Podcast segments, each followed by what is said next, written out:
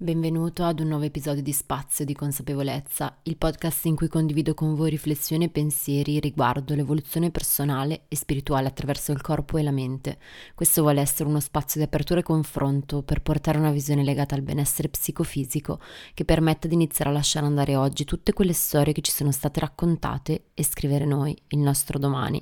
Credo nel potere della condivisione che la consapevolezza di se stessi sia lo strumento più più potente che abbiamo a disposizione per evolvere e trasformarci.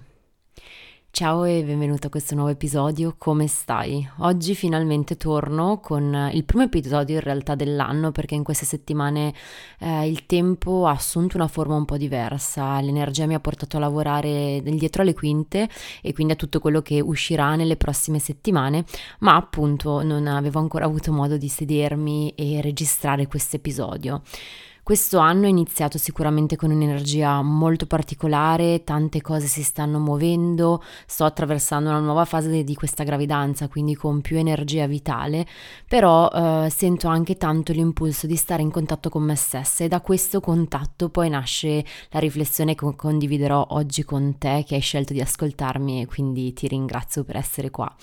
Inizio con il dirti che questo episodio eh, prende il via da un percorso eh, che ho registrato registrato teorico e pratico all'interno di Spazio Yoga al femminile, ovvero della mia scuola di yoga online per l'evoluzione spirituale delle donne in cammino. Ecco, a fine novembre mi sono presa un tempo per rileggere le mail, ma anche le condivisioni che avevo ricevuto sia nella scuola di yoga che dai percorsi di coaching, ma anche ehm, in seguito a vari episodi di questo podcast e mi sono resa conto che uno degli scogli maggiormente identificati e riportato a me in questi messaggi era proprio il macro tema dei pensieri. Così mi sono preso un tempo a fine novembre, ho elaborato un percorso che fosse esperienziale, teorico ma anche pratico e a dicembre ho registrato quello che è poi andato online nella mia scuola a gennaio come un percorso per imparare a lasciar fluire pensieri approcciando questi ultimi con una visione diversa da quella che forse ad oggi siamo soliti avere. Ed inizio gennaio tantissime donne hanno quindi usufruito in un qualche modo, hanno iniziato a praticare, a seguire queste lezioni e è bellissimo tutto quello che si sta muovendo all'interno della loro consapevolezza che poi viene riportato anche nei cerchi live. Quindi ti dico già che se vorrai approfondire quello che vedremo in questo episodio perché ti risuonano una o più cose, cose. Ti lascio nella descrizione dell'episodio il link per scoprirne di più anche i codici sconto dedicati proprio a questi ultimi giorni in cui ci si può unire a spazio yoga. Quindi entriamo ora nel vivo di questo macro tema. Come sempre condividerò quelle che sono le mie conoscenze, ci tengo a dirlo, ciò che la via del sacro femminile mi ha insegnato e che io insegno a mia volta a tantissime donne e partirò sempre però come base dalla mia esperienza che è erronea, imperfetta e non vuole dare una, un filo conduttore per arrivare alla perfezione ma per fare esperienza in questa vita, come viene detto nel mondo spirituale, per fare anima. Disclaimer iniziale come sempre, metto le mani avanti, non ho la presunzione quindi di eh, dire che ciò che condividerò in questa nuova puntata sia anche l'unica strada possibile o che sia al tempo stesso la strada giusta per te, per il tuo vissuto e per la tua storia, ma sono certa, perché è stata un'esperienza fatta con tantissime donne, che alcuni concetti che condividerò oggi possono fornirti una nuova prospettiva, che magari risuonerà con te o no, ma eh, che ha a che fare con una visione integrata, che vada oltre al vedere i pensieri come un qualcosa che ci sono e che c'è e che quindi dobbiamo in un qualche modo um, accettare in modo anche passivo o al contrario combattere, cancellare. Ecco, una delle domande da cui poi è partito sia il percorso in spazio yoga che questo episodio è questa e mi viene fatta spessissimo. Come posso imparare a eliminare i pensieri negativi? Oppure come trasformare i pensieri negativi in pensieri positivi? E ancora, come posso fare a far sì che non nascano pensieri negativi dentro di me? Ecco, in queste tre domande super gettonate risiede in realtà il motivo per cui spesso proviamo sofferenza, per cui arriviamo a provare un dolore così grande che individuiamo nel pensiero, né in determinati tipi di pensieri, la causa ultima e finale. Avere in un qualche modo il desiderio di cancellare pensieri, siano essi definiti da noi positivi o negativi, è qualcosa che sfida le leggi dell'essere umano, che sfida le leggi del nostro cervello, che sfida le nostre capacità come esseri umani in un qualche modo e um, avere la presunzione, ovviamente tra virgolette, di poter avere il controllo su una parte di noi che nasce spontaneamente da, da una parte su cui non abbiamo il controllo, cercare di controllare qualcosa che si genera in automatico e spontaneamente ci porterà sempre in uno scontro con una parte di noi, ovvero entreremo in una lotta tra, tra me e me, per esempio, se parlo di Beatrice. E mi spiace dirlo, ma penso che se abbiamo questo goal, se abbiamo questo obiettivo finale, ovvero se crediamo che solo non avendo più pensieri eh, che noi definiamo negativi, poi vedremo perché, saremo felici, allora forse perdiamo, stiamo già par- perdendo in partenza. E se anche la sfida dovesse iniziare, quindi non stiamo perdendo in partenza, iniziamo questa battaglia e ci sembra anche di star ottenendo il nostro obiettivo per un periodo più o meno lungo, ecco, staremo sprecando tantissime energie perché alla fine dei conti è una cosa non possibile. I pensieri sono una parte di noi, Nascono spontaneamente, si generano anche ovviamente a seconda di ciò di cui ci nutriamo, non a livello alimentare ma a livello di immagini, parole, conversazioni, relazioni. Quindi sì, i nostri pensieri sono una parte di noi, sono influenzati fortemente da ciò che viviamo e di ciò di cui facciamo esperienza, ma eh, sono e restano una manifestazione della nostra parte interiore, del nostro mondo interiore. Quindi la domanda che ora vorrei farti è questa. Da cosa deriva la tua convinzione che solo eliminando i pensieri negativi potrai essere felice o sentirti soddisfatto o soddisfatta? Oppure perché credi che le persone più felici intorno a te non abbiano pensieri anch'essi che possono essere molto simili ai tuoi, a quelli che stai provando a combattere? Non so se ci hai mai pensato, quando si è instaurata questa convinzione in te, prova a prenderti qualche istante per sentire la risposta che nasce da dentro, ovvero cosa ti ha portato a credere a questa verità che poi è diventata un'altra gabbia da cui stai provando ad uscire. Io credo, però ripeto, è un mio credo, un mio sentire, che molto spesso il vissuto dell'adolescenza giochi come sempre un ruolo centrale. Non so se vi è mai capitato, magari in un periodo, l'adolescenza è un po' il primo scoglio, no? quel momento in cui iniziamo a soffrire, proviamo una sofferenza, i primi dolori, le prime fatiche e eh, in un qualche modo ci rifugiamo nelle parole dei nostri caregivers, delle persone che ci amano, non solo delle nostre amiche, dei nostri amici, ma soprattutto delle figure familiari, prima che inizi questo distacco poi dall'ambito familiare. E a me capitava spesso che eh, quando ho iniziato a provare determinati tipi di fatiche psicofisiche ed emotive, mi venisse detto stai senza pensieri. Oppure la classica frase, beh dai, ma non ci pensare capita a tutti in fondo, non è capitato solo a te. Ecco, non so se le avete mai sentite, se ve le hanno mai dette queste frasi, però queste tre frasi che ho sentito tantissimo nella mia adolescenza hanno innescato in me un meccanismo di non validazione del mio sentire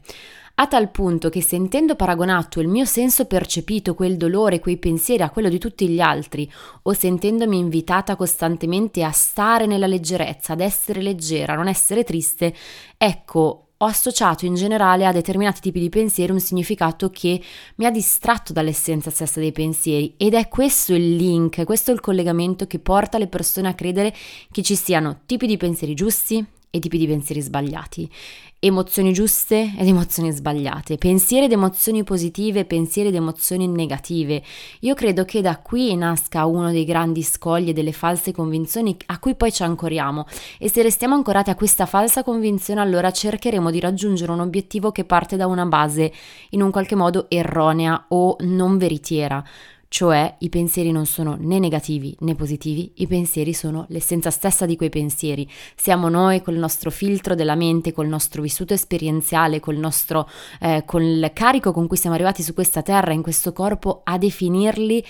con un'accezione positiva e negativa, ma se andiamo oltre alla dualità della mente non sono né l'uno né l'altro, sono semplicemente una parte di noi che si manifesta e che nasce e questa è stata per me una delle più grandi rivoluzioni da quando ho approcciato il mondo spirituale e della crescita personale in una chiave più psicofisica che solo mentale.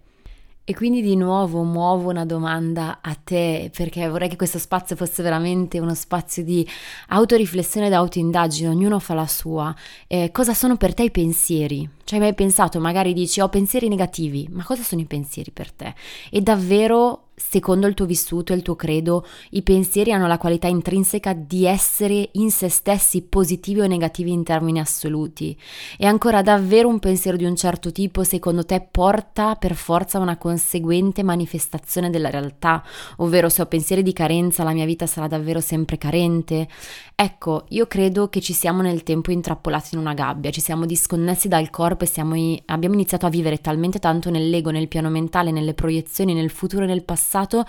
soprattutto per l'influenza della tecnologia, questo va detto, nel senso che non siamo più radicati qui e ora, ecco che in un qualche modo viene difficile imparare a scindere e a non identificarsi coi pensieri.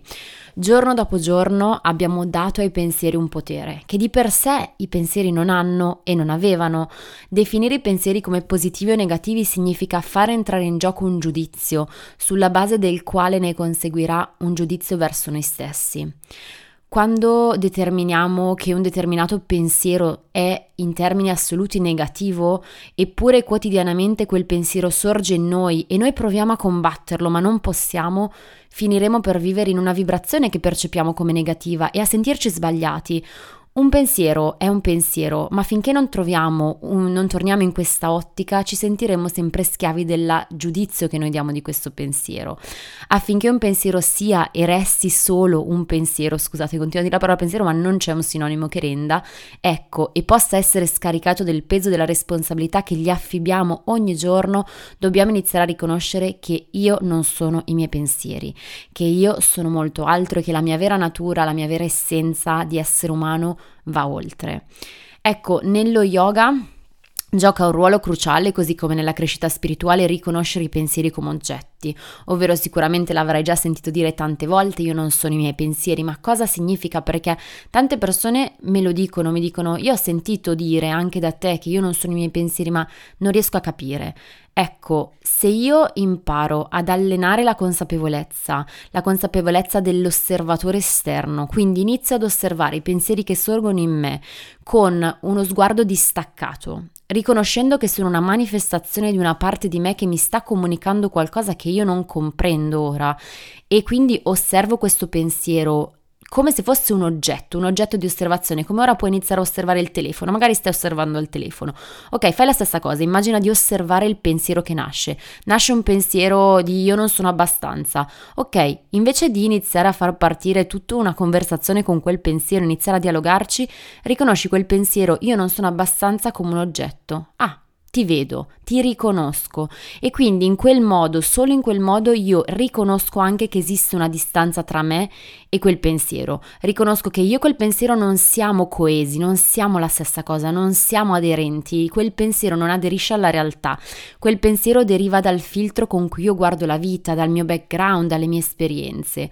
Quindi questo significa io non sono i miei pensieri, essere un osservatore esterno ed imparziale ed è una cosa difficilissima perché alcuni pensieri sono diventati, ce li siamo cuciti addosso in un qualche modo e questa è una via, quella è l'altra via, la via classica che viene proposta e che è, purtroppo è un po' il vissuto della maggior parte delle persone perché spesso non c'è presentata un'alternativa. Ecco, quando io sono invischiato nella gabbia dei miei pensieri,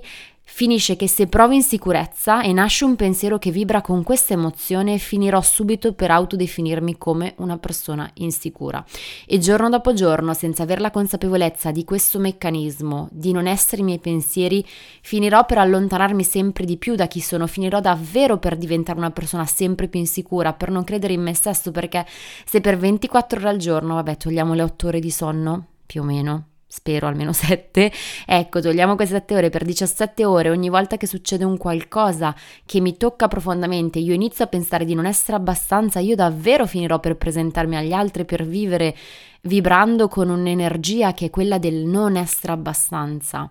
E quindi al tempo stesso darò anche per vere, darò per assodato, per scontato, per giusto le parole e i giudizi degli altri, lasciando che anche le loro parole, i loro pensieri corrispondano a chi io sono. Farò in modo che quel giudizio, perché i giudizi toccano così tanto? Ieri mi è stato chiesto appunto di, da una ragazza come poter non prendere sul personale le cose. Ecco, qui lavora tanto anche il riconoscere che anche i giudizi e le parole degli altri possono essere osservati come un oggetto. Per esempio, una persona a me cara, una mia cara amica mi dice che sono una persona eh, superficiale. Ok, prendo e osservo quel pensiero, che poi è un giudizio, non è un pensiero, vabbè, osservo quel giudizio dall'esterno come un oggetto e dico, ok, metto distanza, metto distanza tra me e quella, quel giudizio, quel pensiero e invece di diventare io stessa una persona superficiale, di iniziare a rompermi la testa pensando di essere una persona superficiale, devo anche vedere che quel giudizio, quelle parole nascono dal background, dal senso percepito, dalle emozioni di quella persona. E che quella persona probabilmente sta vedendo in me qualcosa che risuona molto con lei, perché se anche io percepisco una persona come superficiale, sicuramente oltre a esserci modi e modi di dirglielo, ecco, se percepisco una persona come superficiale, prima di lanciare una patata bollente di questo modo addosso a una persona che può fare veramente male, forse devo comprendere e anche mettermi nei panni degli altri. Quindi mettere una distanza tra sé e i pensieri significa anche poi farsi toccare in un modo molto diverso dai pensieri e dai giudizi degli altri. E questo non vuol dire essere egoisti, non vuol dire essere distaccati, ma vuol dire riconoscere che siamo esseri umani e che non siamo fatti eh, non siamo una struttura interna di un computer, noi siamo molto altro, siamo esseri in continuo movimento, le emozioni ci toccano e in un qualche modo condizionano le nostre scelte. Ecco, tutto questo era anche per includere, visto che mi è stata fatta ieri questa domanda, prima di poi registrare un episodio a parte, volevo includerlo in questo punto perché mi sembrava molto inerente. Ecco, io credo che la verità eh, sia che le immagini prodotte dalla mente, così come i pensieri, non coincidano quasi mai con la realtà. I pensieri, come vi dicevo prima, subiscono l'influenza di tutto il nostro vissuto, del nostro corpo di dolore, che ovviamente il nostro corpo di dolore, se sai cos'è, sei consapevole del fatto che si nutre di quelle emozioni anche dolorose, perché siamo stati abituati a vivere molto, molto tempo nel dolore fin da piccoli e quindi anche i pensieri subiscono l'influsso di ciò che ci accade quotidianamente quotidianamente. La mente mente e penso che se mi segui da un po' tu abbia già sentito questa frase, sappia a cosa mi riferisca e quindi ci vuole coraggio a scegliere di non farsi portare via dalla mente e di non consegnare le redini della propria vita ai pensieri. Quindi scegliere non so se lo sei mai chiesto, chi guida le tue scelte, chi guida le tue decisioni, chi guida eh, le azioni che compi quotidianamente? Sono i pensieri, sono le emozioni o sei tu consapevole che osservi la realtà? Perché se noi lasciamo che i pensieri prendano le redini della nostra vita, saranno come un cavallo pazzo, perché lo sai benissimo che i pensieri sono come la pallina di un flipper che rimbalza da un lato all'altro, da un punto all'altro e sì, tu puoi provare a non far andare la pallina in quel punto, ma è veramente molto difficile e quindi se lasciamo che i pensieri abbiano le redini della nostra vita ci ritroveremo sempre a vivere le stesse esperienze, magari in anni e in periodi diversi, con persone diverse, ma con gli stessi pensieri di fondo e di base, con cui ovviamente spegniamo poi la luce la sera prima di andare a letto, molto spesso non ci fanno neanche dormire e con cui ci svegliamo al mattino. Ecco, Un'altra tendenza di cui volevo parlare della crescita personale e che secondo me è diventata davvero molto molto molto triggerante e eh, in un qualche modo ci allontana dalla realtà e sui social questa cosa dilaga tantissimo è invitare le persone a avere il controllo o cancellare i pensieri. Basta che smetti di pensare a quella cosa, puoi farlo, devi solo avere forza di volontà. Ma davvero ci illudiamo che questo sia possibile? Impegnarsi a pensare di non pensare a una determinata cosa significa alimentare quel pensiero, perché se io penso, non voglio pensare di essere sbagliata, io sto già risuonando con la vibrazione del pensiero dell'essere sbagliata. Il cervello funziona non con le negazioni, ogni negazione rinforza in realtà un concetto. Ed ecco perché la strada per lasciar fluire i pensieri è l'esatto opposto di questo invito che viene fatto sui social attraverso reel o video motivazionali con appunto la convinzione di che sia tutto nelle nostre mani, che la responsabilità sia combattere sempre una lotta strenua contro noi stessi. Perché ciò che viene proclamato in un certo senso è se elimini questo pensiero sarai finalmente felice, se hai questo pensiero non sarai mai felice. Ma questa è una nuova gabbia, di quanta aspettativa finiamo per farci carico. Sicuramente ci sentiremo sbagliati perché da fuori sembra tutto così semplice. Ok, ti dicono puoi controllare il pensiero, ma come? Io non posso controllare una parte che nasce si, con- e si genera spontaneamente. Sì, attenzione, eh, questo non significa convivere con i pensieri negativi se è quello che ti sto portando a credere, no, fammi andare oltre, perché io credo che sia possibile, cioè ci sia una differenza tra riconoscere con umiltà e fiducia che io non posso controllare la sorgente e la nascita dei miei pensieri, ma io sì, ho il, pens- ho il potere e la piena responsabilità di diventare consapevole di poter cambiare vibrazione e frequenza di pensiero. E ora vorrei spiegarti meglio entrando nel dettaglio. Fai yoga e i tuoi pensieri negativi scompariranno. È una delle cose, è uno degli slogan che più vedi. Fai yoga per controllare la mente. E mm, io credo sia una cosa vera in parte, ovvero negli, negli anni, negli ultimi anni, lo yoga è stato visto come ed è stato venduto fortemente come strumento per, strumento per dimagrire, per diventare flessibili, per migliorare la circolazione sanguigna e non per ultimo per smettere di avere determinati tipi di pensiero. In un qualche modo, se ci pensate lo yoga è venduto come una medicina per la mente in senso fai yoga per arginare i pensieri.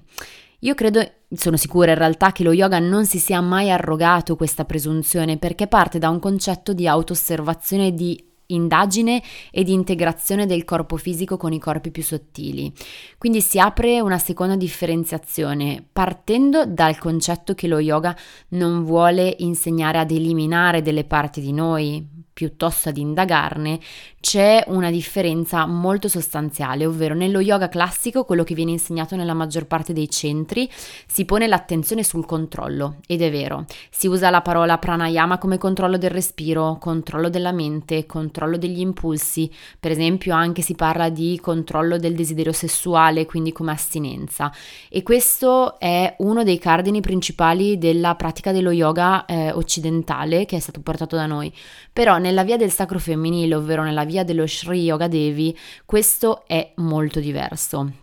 Ovvero al controllo si sostituisce la fiducia, l'apertura, l'abbandono e la morbidezza. Si riconosce che non con il controllo, ma con l'apertura io posso scegliere e sciogliere le rigidità mentali e quelle gabbie che mi tengono schiava.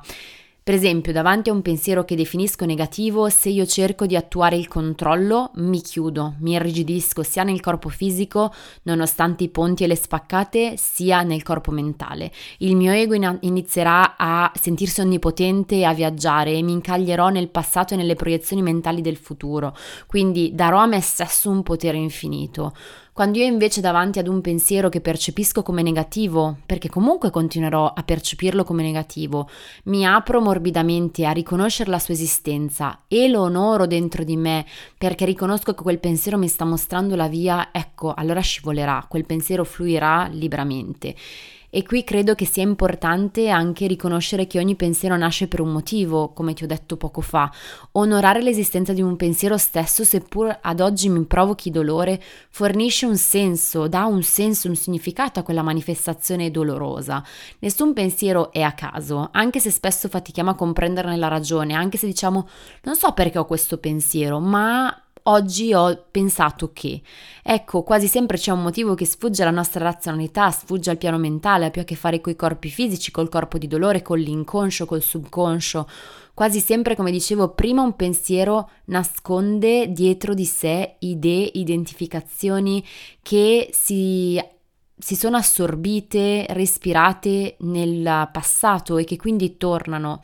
Per esempio, il pensiero uh, che posso fare, non so, un esempio. Forse il mio partner non mi ama e lo formulo oggi, qui giorno in cui sto ascoltando questo podcast, stamattina mi sono svegliato, ho pensato forse il mio partner non mi ama. Ecco, questo pensiero fatto oggi, formulato oggi, può nascondere la gabbia del non merito di essere amata, in cui sono entrata da piccola. Molto spesso nei lavori di coaching, quando andiamo ad indagare la sorgente dei pensieri, a fare un lavoro proprio di destrutturazione delle convinzioni, delle identificazioni, viene fuori che i noccioli più duri dei pensieri, quelli che più ci teniamo aggrappati, quelli che ci ripetiamo quotidianamente, hanno proprio una sorgente che riguarda e che trova e affonda le sue radici nei primi anni della nostra infanzia. E quindi davanti a questo tipo di pensiero, quello di prima, ovvero forse il mio partner non mi ama, che affonda le sue radici nel non merito di essere amata, eh, proprio come essere umano, ecco.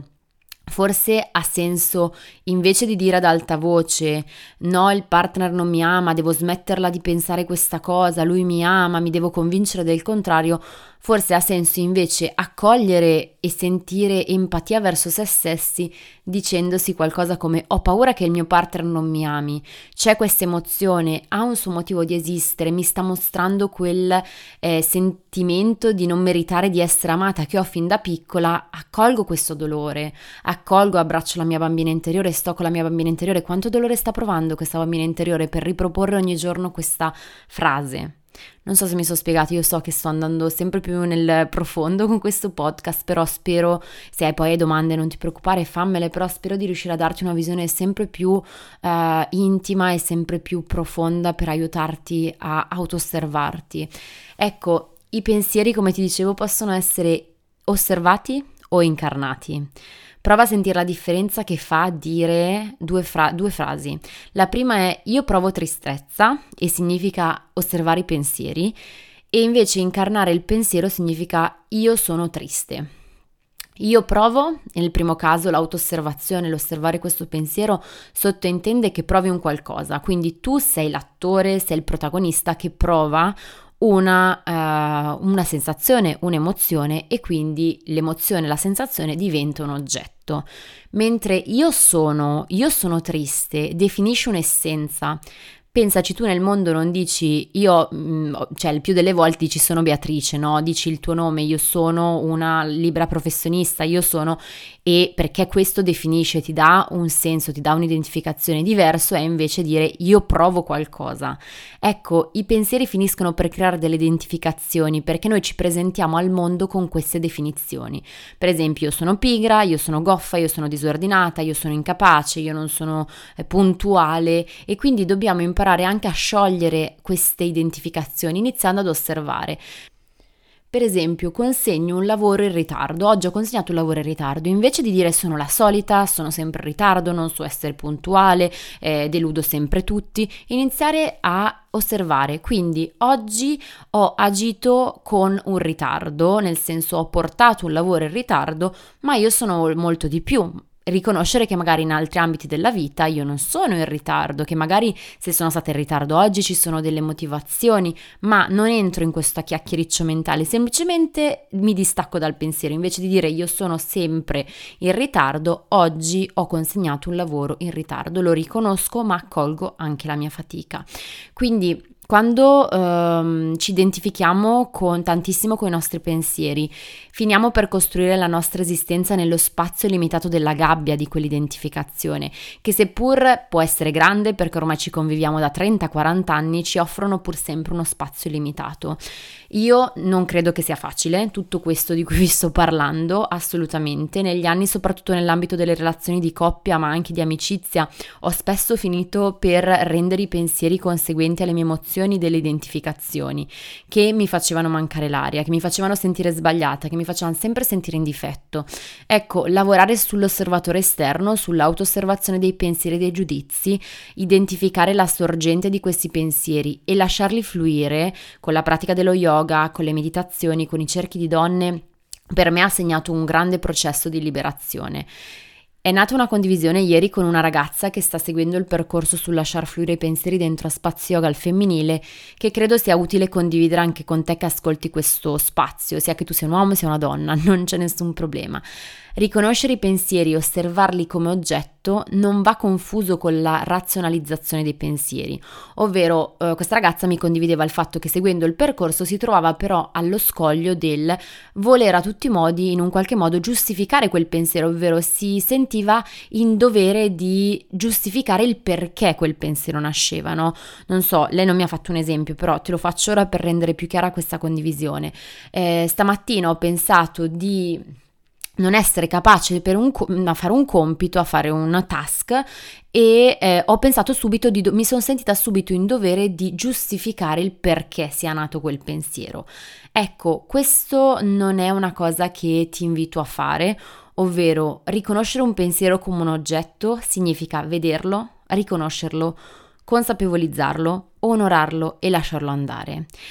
non significa iniziare un dialogo con noi stessi e con quei pensieri per dare un significato e per giustificarci, un po' come quando ci giustifichiamo perché qualcuno ci dice qualcosa. No, sicuramente c'è un motivo per cui è sorto, per cui è sorto oggi, per cui stamattina hai fatto quel pensiero, per cui ti sei addormentata stanotte con quel pensiero, per cui non sei riuscita a dormire con un pensiero, ma se io inizio a portarmi nel piano della mente, mi distacco dal corpo e quindi dalla possibilità poi di sganciarmi da quel pensiero, cioè inizierò un dialogo dialogo con quel pensiero che, come ben sai, credo, se sei qui ad ascoltare questo podcast, diventa veramente una gabbia infinita in cui poi non se ne esce più e in realtà sto alimentando quel pensiero. L'intento finale, o obiettivo, se così vogliamo chiamarlo, non è non avere più pensieri negativi o tenere a bada i pensieri o sapere perché nascono i pensieri, ma essere grati, saper essere felici, saper gioire della vita anche quando ci sono pensieri negativi o di carenza che si affacciano e che nascono. Scelgo quindi di non alimentare il mio corpo di dolore, scelgo di non vivere nella sofferenza. Cioè so che risulta forte questa frase, so che può essere che tu stia pensando ma cosa stai dicendo, tu la fai facile, sicuramente non hai pensieri negativi, sicuramente non hai momenti di dolore. No, tutto questo, guarda, posso veramente assicurarti che soprattutto in queste settimane è quanto di più erroneo ci sia da pensare, ma la verità è che è la nostra visione, è quanto noi osserviamo i pensieri o li incarniamo. Io posso far diventare un pensiero la realtà o posso osservarla come una manifestazione della realtà e come un piccolo angolo della realtà che io sto osservando, perché il peso che diamo ai pensieri lo scegliamo noi, sia che scegliamo di dargli un peso davvero, sia che facciamo finta di niente, sia che li iniziamo a osservare, sia che continuiamo a combatterli. Certo, è sacrosanto affermare che ci siano situazioni e situazioni che in alcuni casi ovviamente sia più difficile eh, lasciare fluire i pensieri, soprattutto nei grandi dolori, nei momenti eh, cruciali della vita, ma è comunque una questione di approccio, attitudine e di visione. Due, pensieri, due persone possono vivere situazioni molto simili, possono avere pensieri molto simili, anche negativi, ma è il modo in cui scelgono di lasciarli fluire che poi cambia l'esistenza stessa e il senso percepito di bellezza e di meraviglia della vita. Ecco,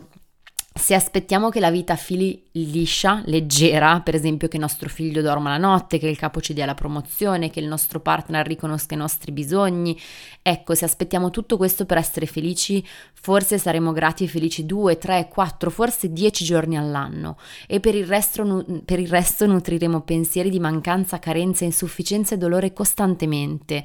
perdendoci la bellezza della vita. Cosa accade quando riconosco che io non sono i miei pensieri? Perché vorrei poi dare una conclusione a questo episodio molto intenso. Quando io riconosco che non sono i miei pensieri, allora sento dentro di me, ho la fiducia cieca e comprendo di avere un potere ho il potere di scegliere. Smetto di essere intrappolata in quel pensiero che mi fa dire non troverò mai nessuno che mi ami come sono, oppure mio marito non mi capirà mai, o ancora sono incapace e non farò mai carriera, e inizierò a tessere le file della mia realtà per scardinare quelle convinzioni, perché posso con quel potere costruire un oggi, un qui e ora, che mi faccia sentire libera di scegliere e di agire nel vasto mare delle infinite possibilità della vita, non solo nel piccolo giardino che penso di avere a disposizione disposizione, il mondo è infinito di possibilità e anche di spazio perché vorrei viaggiarlo tutto in questo momento soprattutto, però ecco c'è un mare di infinite possibilità e finché non usciamo dalla visione che noi siamo limitati, finché ci sentiamo limitati,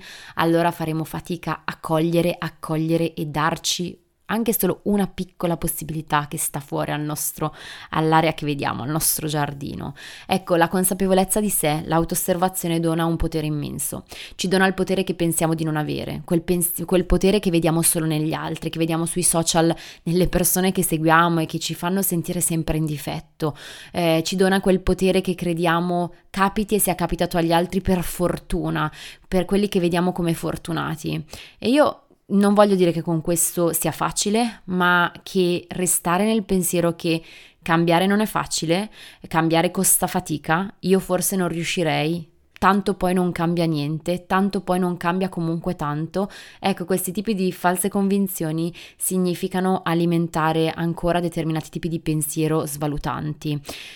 Per non confonderti, ti ricordo che c'è un episodio, eh, sempre nel mio podcast, sul perché il pensiero positivo sia una delle gabbie principali della crescita personale, di cui ti lascio il link nell'episodio, perché molto spesso una grande scoglio del lasciare fluire i pensieri eh, è quello di mh, mm, pensare di dover avere solo pensieri positivi. Di nuovo stiamo dando un'identificazione, di nuovo stiamo dando un giudizio, stiamo dicendo che eh, se io mi ripeto tutto il giorno sono una persona fortunata, sono una persona fortunata, sono una persona fortunata, la vita mi farà vincere all'enalotto. Ecco, questo è un po' un grande errore del pensiero perché se io dentro di me non mi sento fortunata e semplicemente ad alta voce ripeto 10.000 volte al giorno di essere fortunata,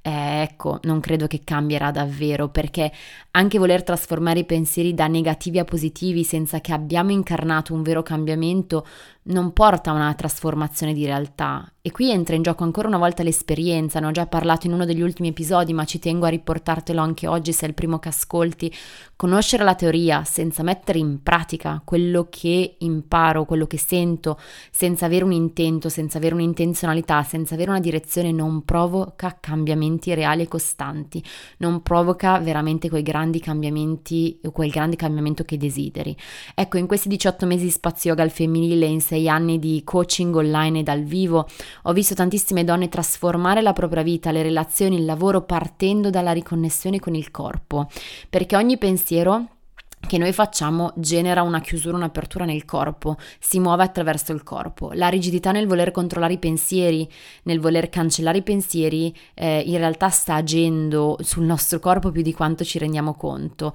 perché se la Ayurveda lo dice dal 5000 a.C., cioè che corpo e mente sono connessi, che i pensieri in un qualche modo avvelenano il corpo e ciò che avvelena il corpo avvelena la mente, ecco, in realtà anche la scienza occidentale ora riconosce l'influenza del piano mentale sul benessere psicofisico, quindi non è più un qualcosa solo che appartiene alla spiritualità, è qualcosa che sempre più persone, soprattutto dopo il lockdown, soprattutto negli ultimi anni, stanno imparando che è realtà. Quindi partire dal corpo, anche dal corpo per sciogliere le gabbie della mente, i pensieri, è una strada. Non è detto che sia la strada giusta per te, ma sai che esiste questa possibilità.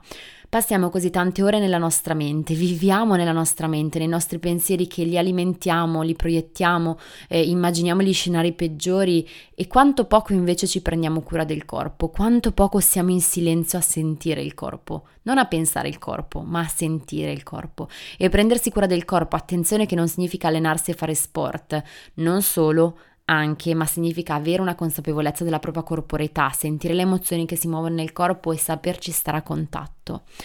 Ecco, prima di salutarti vorrei invitarti a sentire oggi quali pensieri nascono dentro di te, a riconoscere la loro esistenza. Se sei solita combatterli o sei solito combatterli, datti la possibilità di riconoscerli solo per quello che sono. Non dire è un pensiero negativo, è un pensiero, lo osservo, lo ripeto anche ad alta voce se voglio, come se incontrassi quel pensiero per la prima volta e non sapessi il peso a catena che si porta dietro. Ciao pensiero, ti riconosco e ora mi prendo 5 respiri per tornare al corpo e il respiro è lo strumento di riconnessione con il momento presente più potente che abbiamo a disposizione, quindi il respiro può sciogliere, aiutarci a sciogliere le resistenze della mente.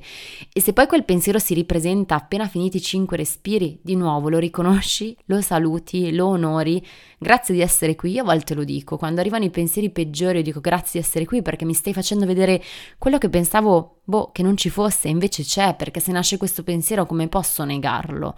Ecco,